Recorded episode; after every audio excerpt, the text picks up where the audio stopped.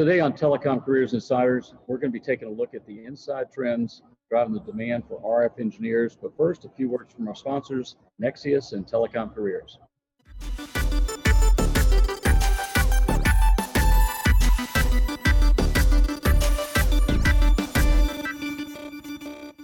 Nexius, accelerating network and business transformation.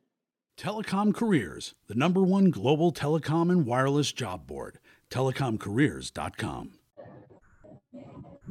Welcome back to another episode of Telecom Careers Insider. By the way, we changed the name from Inside Telecom Careers to Telecom Careers Insider. I'm your host, Jeff Mucci, broadcasting live from the Computer Museum here in Mountain View, California, where RCR Wireless News is covering the uh, Telecom Council of Silicon Valley's TC3 annual event.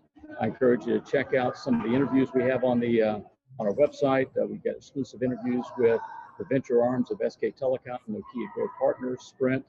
Uh, we also had a great interview yesterday with uh, Amdocs Head of Innovation. We've got several uh, CEO one-on-one interv- interviews, so check it out. It's a great facility, great event going on here in uh, Silicon Valley.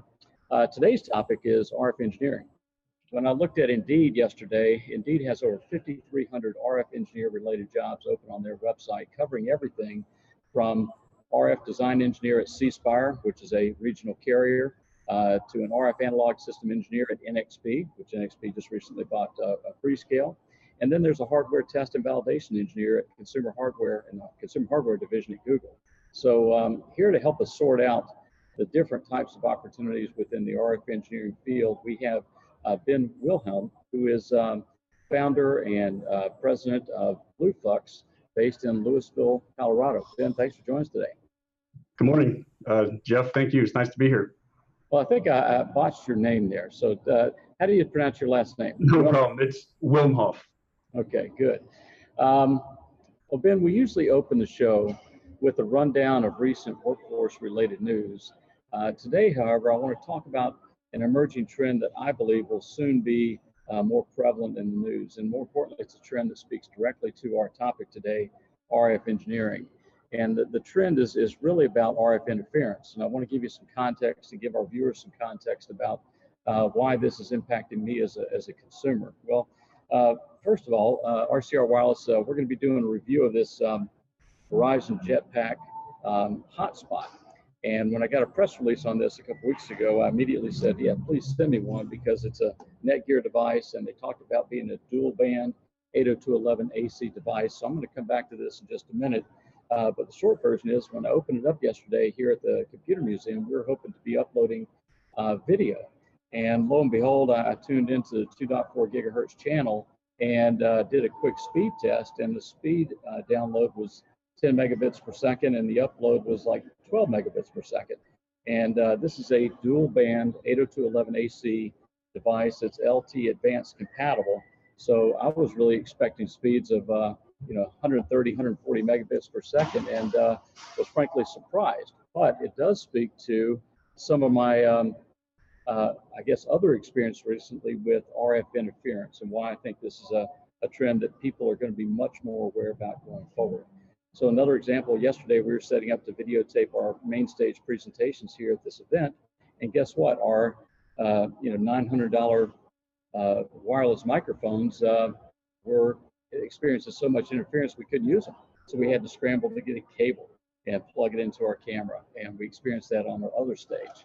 Um, but when it really hit home, what I, I mean really hit home is uh, I pay $70 a month at home for Grande Communications gigabit service. And uh, when we first got it, it was uh, fantastic. I was getting speeds on, on my Wi-Fi network of seven, 800 meg down and extraordinary speeds up. And uh, I thought it was the greatest thing since sliced bread. Well, over time, this speed has just degraded.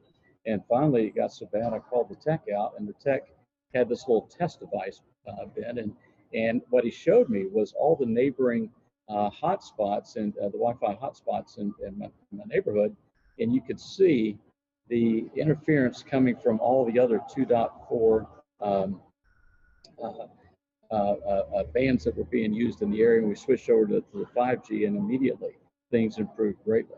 And then uh, I go back to the office where we have Gigapower service in two of our suites, uh, again paying $74 a month for gigabit, uh, gigapower type service from AT&T. And over time, we've seen a degradation of service there. And sure enough, uh, while I didn't have the, the spectrum analyzer to look at uh, which bands were inherently uh, interfering with each other, I suspect it's the same issue.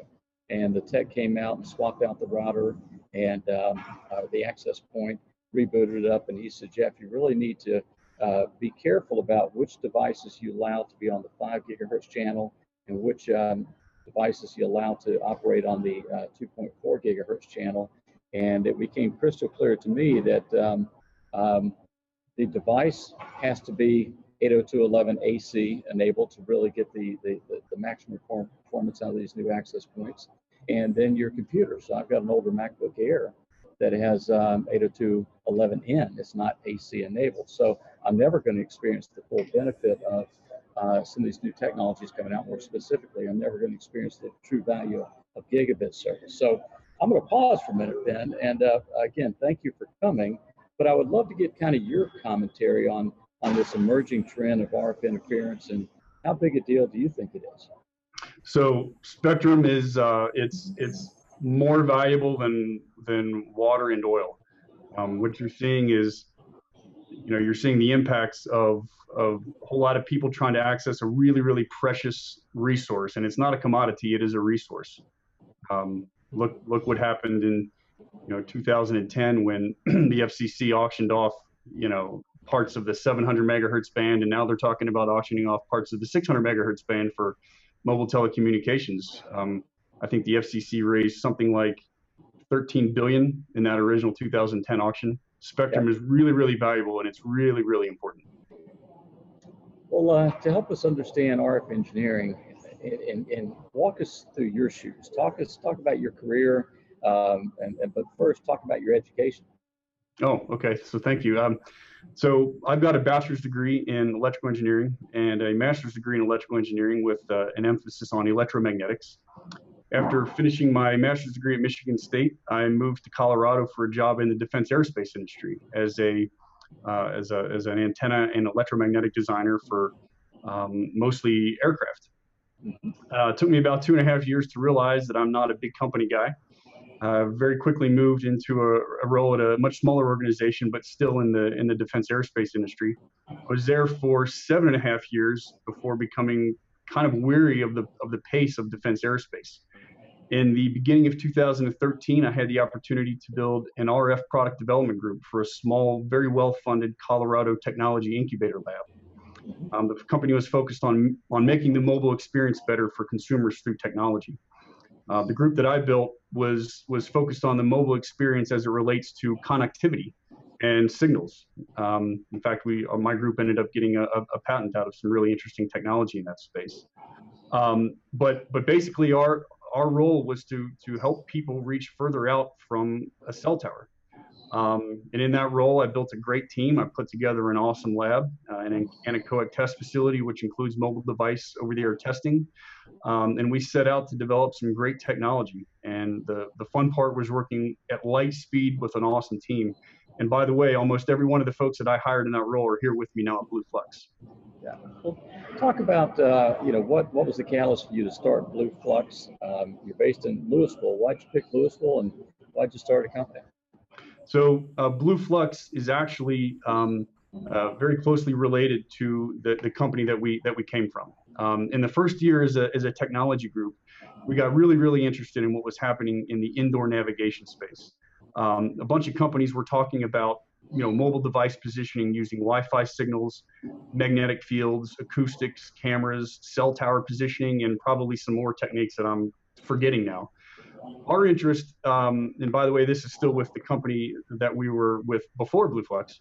Uh, our interest was developing a solution for for the public safety space. Um, we knew that developing an advanced technology for public safety and even military communities could eventually be scaled to consumer applications. So it's an it's a profitable business and it, it, it's an important problem to solve. So if you fast forward to the end of 2013, uh, that company that I had built this lab for um, decided to close its operations but our lab had done some really, really cool stuff. There was a big investment made into our assets, and we put together a business plan into that company's original investor around leveraging our existing personnel and assets uh, as an engineering service business to offset some of the costs of developing this amazing life-saving technology for the first responder.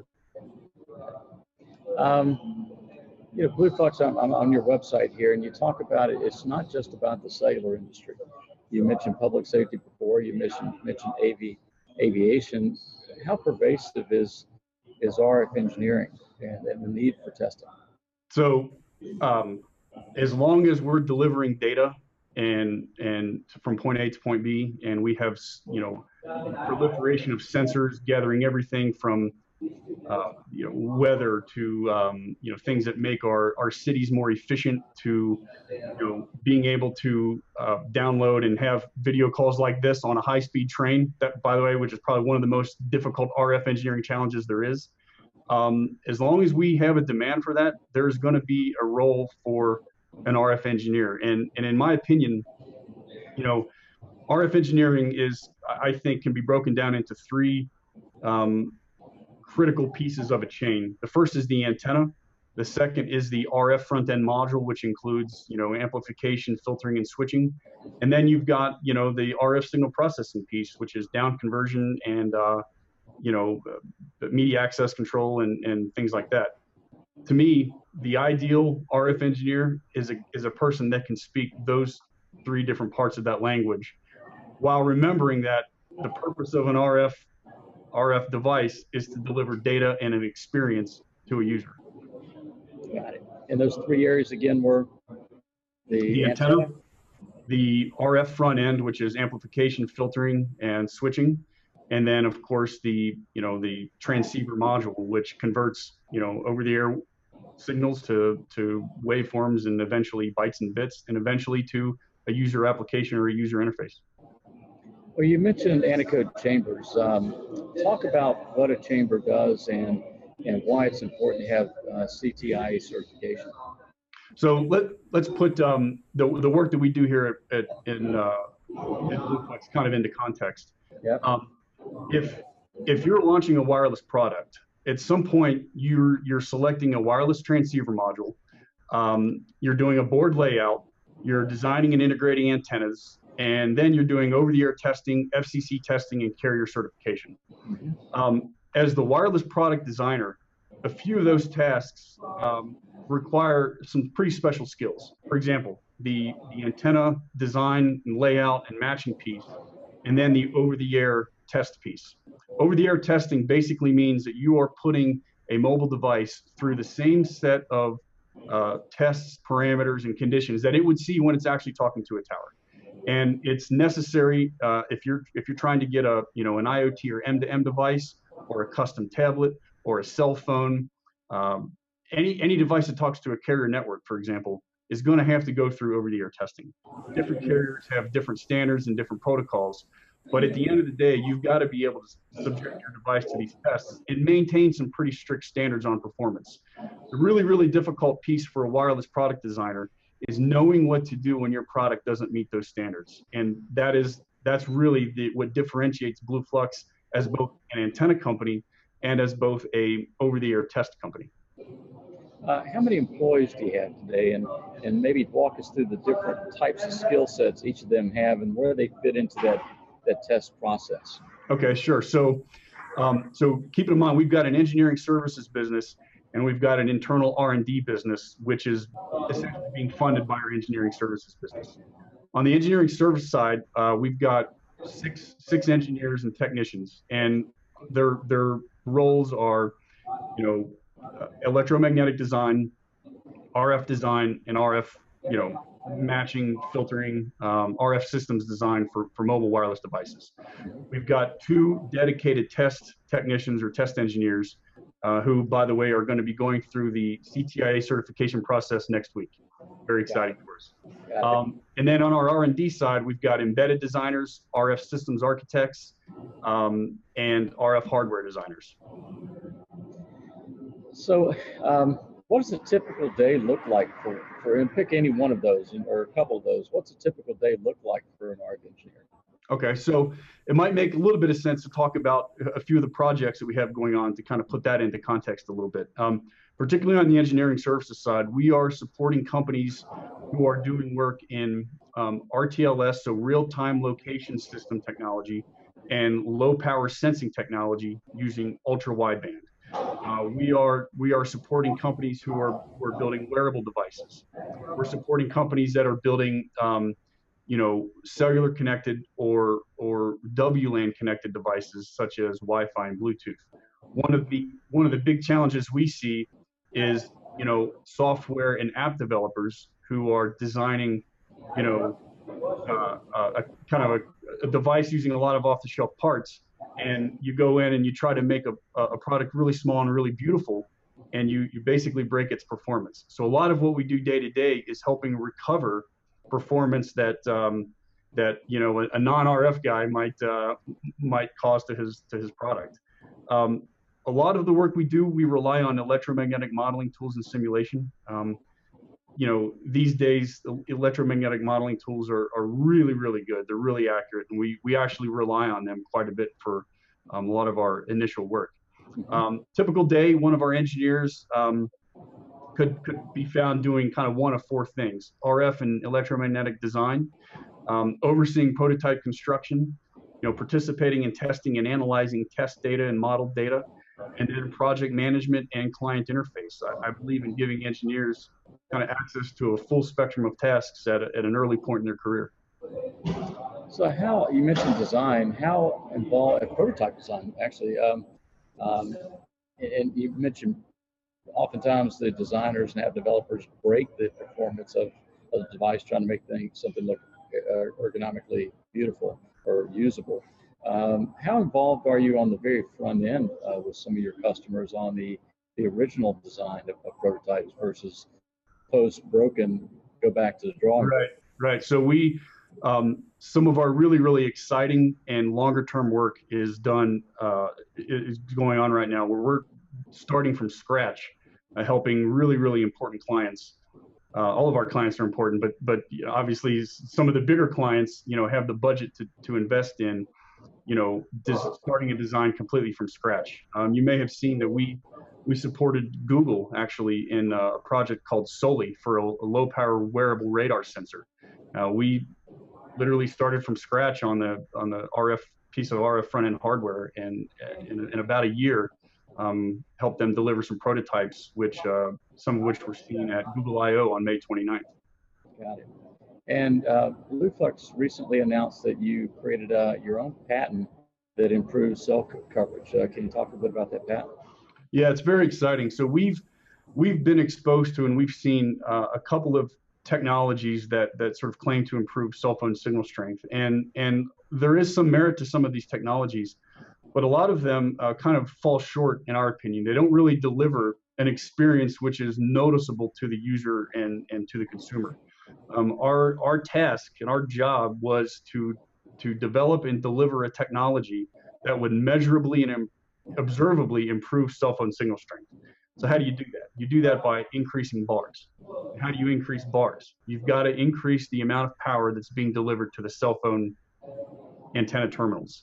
Um, as it turns out, there is a dramatic amount of energy that is lost and absorbed by the human head and the human hands. It's not unsafe, but it's an amount of energy that that very much perturbs and changes the way that the cell phone operates. So our job, uh, we, we knew that the low-hanging fruit was going to be eliminate the effect of the head and the hands on the cell phone signal performance. And so we did that by um, uh, by kind of three key pieces. One is uh, an electromagnetic coupling technology, one is a signal routing technology, and one is uh, the third is a is an external re-radiation antenna that that cha- literally changes the place in space where radiation comes from, uh, avoiding the the interference to the head and to the hands. Changing the place. Yeah, literally changes. It's changing the phase center. It changes the phase center of radiation of the internal cell phone antennas because otherwise you're losing energy to the head and to the hands and the antennas the antennas themselves are being detuned by by the body um, the human body is uh, looks like a, a large piece of dielectric by the way, a piece of dielectric gets very lossy and absorptive because we have water. Water interacts, water and, and fat tissue interact with waves. And so we've figured out a way to mitigate that interaction. So if I lose some weight, will my phone perform better? Actually, actually, it might. well, yeah, I remember a couple years ago, uh, Apple uh, rolled out a phone, and there were some complaints about the um, the way it performed. Yeah. had to do some redesign. Um, I know you don't want to talk about anything specific, but effectively, what was happening there? What? Uh, yeah. So great, great example. So that was, by the way, in the in, in the antenna world, they call that antenna gate. Um, yep. It was it was probably one of the first times that it got to be cool and high profile to be an antenna and RF designer. Um, what happened was Apple started using the external band, you know, the metal band around uh, the iPhone, I think four, five, and yeah, I think the four and the five. Yeah. They started using that as a as a key part of the antenna, and effectively they were they were launching signals directly onto that band in a way that made that, that band very sensitive to being touched and interacted with by the human skin. As it turned out, there was a really, really easy fix for it, which was just put a, a small little silicon bumper around the band to just get your fingers just slightly away from from that band, and that actually fixed the problem. Um, if, if you look at the antenna architectures in the in the iPhone 5, they're they they look to be the same from the outside, but they're actually quite a bit different in that they don't drive that metal band directly. Got it. Um, at the top of the show, I mentioned that if you go to Indeed and type in RF engineer, you're going to see 5,300 RF engineering jobs. Uh, what what are the key trends that are having the greatest impact on on the demand for RF engineers today? Um, so I think I think first of all, uh, MIMO is is a really important trend. Um, it's kind of a it's a niche you know it's a it's a it's a niche technology, but it's one of those technologies that is going to seriously impact um, the amount of spectrum that we have available. Not really the amount of spectrum, but our our use of the spectrum in an efficient manner. Um, uh, there, you know, there are a lot of reference designs out there for um, you know radio transceiver modules and you know everything from Bluetooth to cellular. Product I kind of mentioned this before. Product designers have the ability to go off the shelf and select you know a reference design or a, re- a reference module, and and without a whole lot of hassle, put together a wireless product. Um, where the problems come in and where the opportunities are for RF guys is being able to help fix the problems that occur when you integrate some of those you know relatively simple off the shelf modules into actual beautiful products. There's an opportunity there. Um, and I think another another trend really is the miniaturization of electronics uh, for wearable devices. Um, you know, small electronics are very very sensitive to the things that are around them. Uh, they're very very sensitive to power draw. And so an RF engineer who can understand you know a product design and aesthetics, but also can can you know work within the bounds and, and deliver really really small and power efficient products is a, is a very valuable person. So I mean, and my next question was, what specific skills are in the greatest uh, demand? Um, you know, uh, talk a little bit more about you know that skill set and and where people uh, gain experience um, uh, around that skill set. Is it something taught in college? Is it something at a technical school? Is it on the job? So go into a little more detail about some of those skill sets that are in the greatest demand. So, um, so first of all, the skills that are in greatest demand. My message to a young engineer would, who is interested in RF would be to learn as much about the air interface of the technology that you're working with as you can. So if it's cellular, if it's if it's Wi-Fi, uh, even Bluetooth, learn as much about that air interface as you can because the interaction between the antenna, the RF front end, the transceiver, and then the air interface is really, really critical. And a person that can speak all three or four of those languages is, is an extremely valuable person. Um, that's not going to happen overnight. And, and I'll admit, even in my own career, uh, I chose to go to, to get a master's degree because I felt like I needed to learn more before I presented myself to the world as, a, as an employee. Um, as far as where to get further training and certification, I have to tell you, I'm a huge fan of IEEE publications. They offer a tremendous amount of, of content, either for free or for a, a really pretty reasonable price. Um, for the RF person, I think that the most relevant IEEE societies are going to be Microwave Theory and Techniques, Antennas and Propagation, and ComSoC, which is the Communication Society. And I'll tell you, ComSoc does a great job of offering almost every week. They've got a different online course or a free course, everything from, you know, the fundamentals of wireless communications to network virtualization in the cloud to indoor posi- indoor positioning techniques. So I think um, as, as a young engineer, I would I would really recommend joining IEEE and staying ahead of those of those trends. Got it. And and you had a, a um, undergrad in electrical engineering, master's in electrical engineering. As you're going through those curriculums, is is is wireless engineering and RF engineering a core part of uh, electrical engineering, or is it an elective track that you have to say, you know what, I'm going to focus on RF engineering? You know, that's that's interesting. It wasn't it wasn't 15 years ago when I was when I was doing my undergrad and then my my master's degree but there are a handful of institutions across the U.S. that are uh, starting to, to kind of pick up on the trend of offering wireless telecommunications as a, as a separate track in and of itself. Uh, I would say one of the pioneers in this is uh, Virginia Tech. They, they actually have a, a, specialty telecoms career, and a handful of other schools are really picking up on this. I think it's critical. There are so many aspects. There are so many pieces of a of a cell. Just take a cell phone for example. That you you almost it, it would take you a lifetime uh, of different courses and coursework to try to figure these things out. And the fact that some institutions are starting to offer this as a, as a specialty track, I think is I think it's fantastic. I wish I would have had it when I was when I was in college. Now you mentioned a few minutes ago that if, if someone had this tri-speak that included uh, understanding of air interfaces, they would be incredibly valuable. Talk a little bit about just how valuable they might be in terms of real compensation in today's marketplace.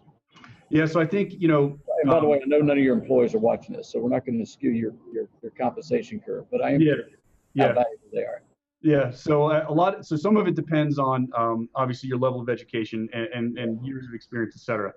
Um, I think that um, you know a, a, person, so a person that can speak all three um, pieces of that of that design are going to advance substantially faster than, for example, a dedicated embedded designer a dedicated software designer um, or, or even uh, a, sort of a dedicated RF hardware designer. Because a, a, person, you know, that understands really from soup to nuts all aspects of RF, you know, over the air uh, communications and then signal processing, um, that's that's really a person that you know has has studied and has has been around this stuff maybe for a couple of years and has uh, probably done a lot of self-teaching. I think it says a lot about their their aptitude, and they're they're compensated for it. There's there's no doubt. Um, I mean, just as an example, in this area, a person, um, you know, with with with all of those skill sets could could fairly easily command somewhere in the in the you know in the mid 100s um, for for a salary. Got it. And um, when at the at the top of the show, I talked about an RF engineer at a regional carrier. Uh, I talked about the an RF hardware and software engineer at NXP, which is a chip company, and then a hardware and software type engineer, RF engineer at, at Google. Uh, how different are those jobs? And because um, um, for the outside person, that's an RF engineer, but you're working yeah. a carrier versus a chip company versus uh, Google, which uh, plays in both hardware and software. Yeah, sure. So I think um, you know that that is RF looks to be just like RF to, to the outsider. Um, certainly, from the chip perspective, you're most likely looking at a person who is dealing a lot with the specifics of the air interface, um, you know, media access control, um, probably doing a lot with uh, MIMO, trying to kind of recover the effects of multipath. And honestly, those those folks are um, of the mindset that I can get away with um, I can get away with subpar antenna designs and RF front end designs because I can just fix it all in, in software and in firmware. The other end of the spectrum, um, we've actually we've actually come across some really really talented RF hardware folks, uh, even from Google. Google's got some really amazing things going on in terms of, you know, the, the driverless car, for example. I mean, that has nothing to do well some some something to do with communications, but there's a lot of work in radar going on there. There's a lot of work in millimeter know, we're talking about frequent, you know, frequencies that at, at one point were, were pioneering territory are now being used in consumer applications. That's that's amazing. Um, millimeter wave spectrum, 70 and 80 gigahertz. These are really really exciting frontiers for in the RF space. Um, you mentioned reference designs early on, and, and so here at the uh, computer museum where we're at and this, this conference we're, we're attending, uh, several of the, the CEOs have talked about, you know, reference stacks and, and just grabbing something off the shelf and using it in uh, embedded design. What is a, a reference stack and, and I mean, what is it? Um, and, and Sure. how do you know which one's good or not good uh, for use in a product design?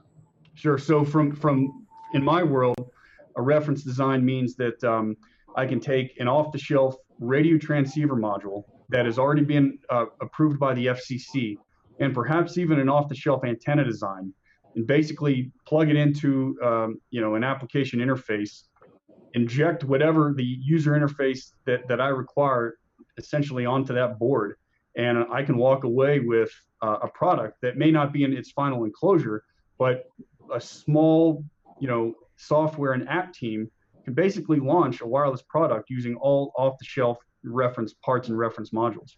Um, where where it gets to be interesting from an RF perspective is, you know, what happens when you you take that that reference product and you put it into a, a, a you know a different enclosure. You actually need to put it inside a real product. Um, that a product that will change the performance of some of those parts and some of those pieces. That's where you talk about, you know, now you've got to um, do some modifications. You've got to, to, basically optimize and maybe even a redesign. Uh, one of the one of the challenges that we see a lot here at, at our company is uh, starting with an off-the-shelf antenna design with you that's plugged into a, a, a reference transceiver module. As soon as you make a, a, small change to an antenna, even even one that um, would tend to reduce the amount of output power, uh, that could potentially trigger an FCC recertification effort. So it could be very, very expensive. Um, my my advice would be to um, uh, check with an expert if you have any question whether or not your change or modification is going to trigger some further FCC testing. Well, Ben, we are out of time. Uh, I think we've just scratched the surface and, and, really the tip of the iceberg in terms of uh, the whole RF engineering testing and design uh, discussion. But we appreciate your time. I know. Um, uh, thank you for joining us today, and, and readers. Um, thank you for joining us this week. Uh, a couple things to think about. Uh, check out on our website some of the coverage here at the TC3 event. Also coming up on October 14th at the RCR ATX Studio Lounge, we're going to be hosting an IoT, industrial IoT panel. That's going to be made up of a senior VP from Silicon Labs. we're going to have um, one of the leading technology analysts in the country. Uh, we're going to have David Lodeman, who is um, VP of Mobile Test from National Instruments. Uh, so we're looking for a real exciting uh, panel. And Ben, just as an FYI, that panel is going to really be talking about industrial IoT and some of the design, uh, test, and, and, and, and the ongoing monitoring uh, that's required for industrial IoT implementation. So uh, thanks again for your time. Readers, thanks for joining us this week on Telecom Careers Insider. Have a great day. Thank you, Jeff. To reach Jeff Mucci or to suggest a show topic, you can reach him at jmucci at rcrwireless.com.